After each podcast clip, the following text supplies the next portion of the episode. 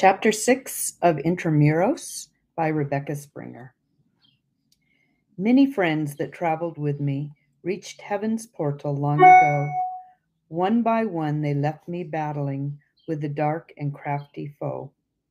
They are watching at the portal, they are waiting at the door, waiting only for my coming, the beloved ones gone before.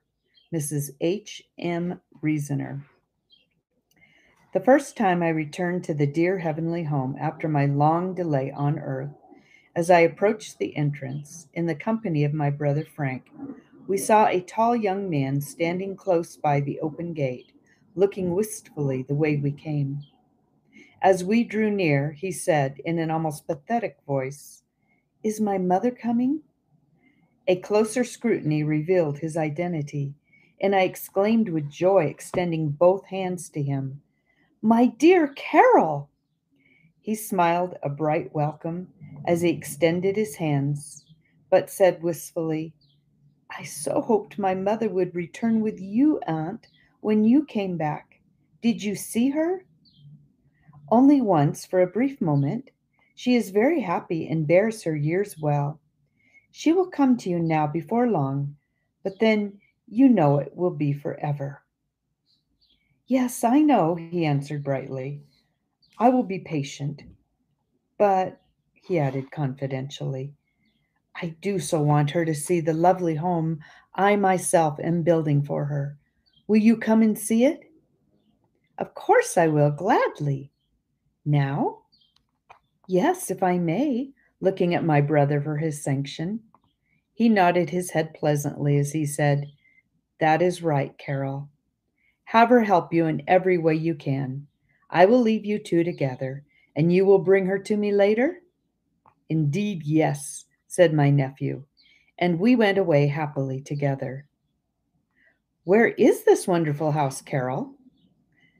Not very far from Mrs. Wickham's, he said. We soon reached it, and I was truly charmed with it in every way.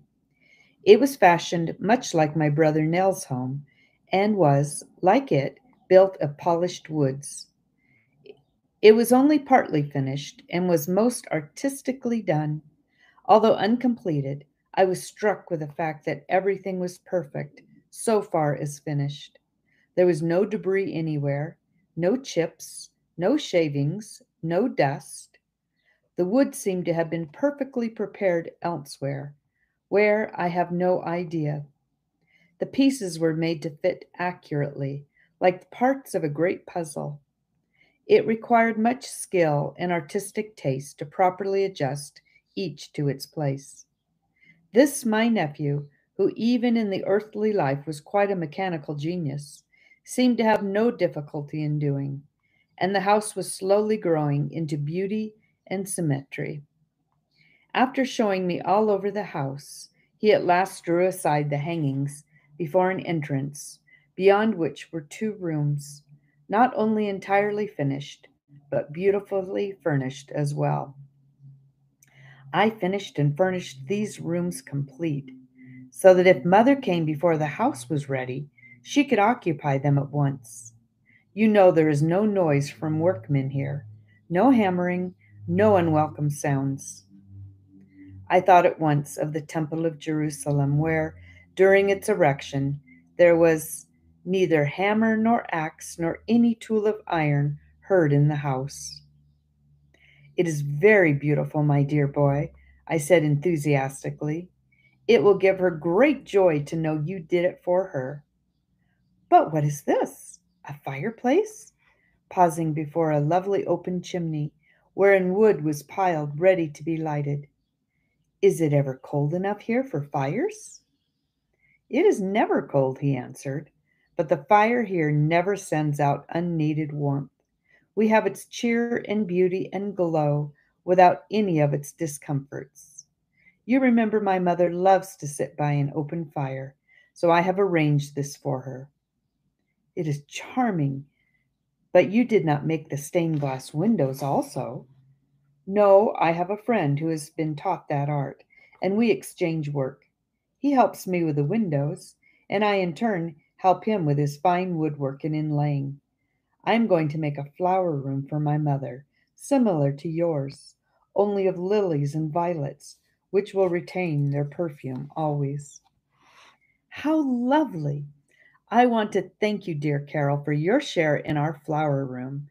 It is the most exquisite work I ever saw, and it is doubly so when I remember whose hands fashioned it. It was a labor of love with us all, he said simply. That is what enhances its beauty for me, I said. But sit here by me now and tell me about yourself. Do you spend all your time at this delightful work? Oh, no, indeed perhaps what we used to call two or three hours daily. Much of my time is still spent with my grandfather R. I do not know what I should have done when I first came here, but for him. I was so ignorant about this life and came so suddenly. Yes, dear boy, I know, I said sympathetically. He met me at the very entrance and took me at once home, where he and Grandma did everything possible to instruct and help me. But I was, I am still, far below what I ought to be. I would give a year out of this blessed life. I would even go back to the old life for an entire year if I could only go to my old friends, or better, into every Sunday school in the world, and beseech the girls and boys to try to understand and profit by the instruction there received. Why, I used to go to Sunday school, Sunday after Sunday, help sing the hymns, and read the lesson, and listen to all that was said, and I really enjoyed every moment of the time. Sometimes I would feel a great longing after a better life, but there seemed to be no one to especially guide or help me. And the greater part of the time, what I heard one Sunday was never once spoken of or even thought of till another Sunday came so that the impression made was very transient. Why do not boys and girls talk more together about what they hear at Sunday school? We were all ready enough to talk about a show of any kind after it was over, but seldom of the Sunday school when together socially. Why do not teachers take more interest in the daily lives of their scholars? Why is there so little really helpful talk in ordinary home life. Oh, I wish I could go back and tell them this. His face beamed with enthusiasm as he talked, and I too wished it might be possible for him to do as he desired. But alas, they will not be persuaded, even if one arise from the dead, I thought. It is now time for me to go with my grandfather, he said, rising but we will walk together as far as your home, and you will let me often see you, will you not? Gladly, I answered, as we set forth.